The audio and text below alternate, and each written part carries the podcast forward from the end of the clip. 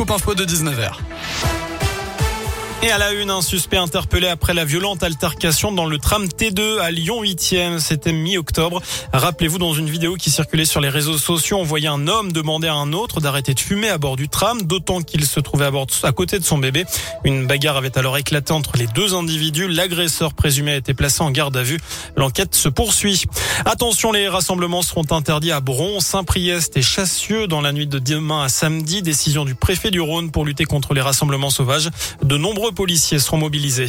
Il faudra bientôt lever le pied sur le boulevard Laurent Bonnevet. Dès mardi, la vitesse sera limitée à 50 km heure le long du parc de la Fessine entre le périphérique et le quai Charles de Gaulle.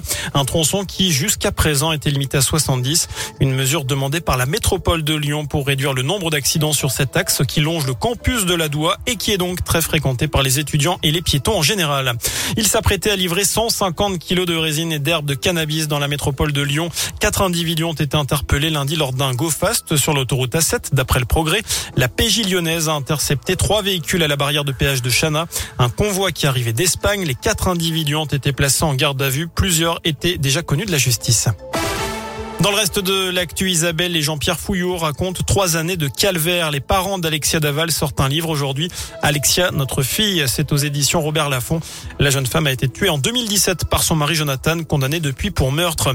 En foot, le retour de Jeffrey Adélaïde. Ce n'est pas encore pour tout de suite. Victime d'une nouvelle blessure au genou en février dernier, le milieu offensif de l'OL espérait reprendre la compétition dans les prochaines semaines. Mais son retour est repoussé après un retard de cicatrisation osseuse. Et puis chez les filles, l'équipe de France connaît eh bien ses adversaires pour l'Euro 2022. Les filles de Corinne Diacre affronteront en phase de poule l'Italie, la Belgique et l'Islande. Un groupe plutôt abordable. Notez que la compétition se tiendra du 6 au 31 juillet en Angleterre. Voilà pour l'essentiel de l'actu.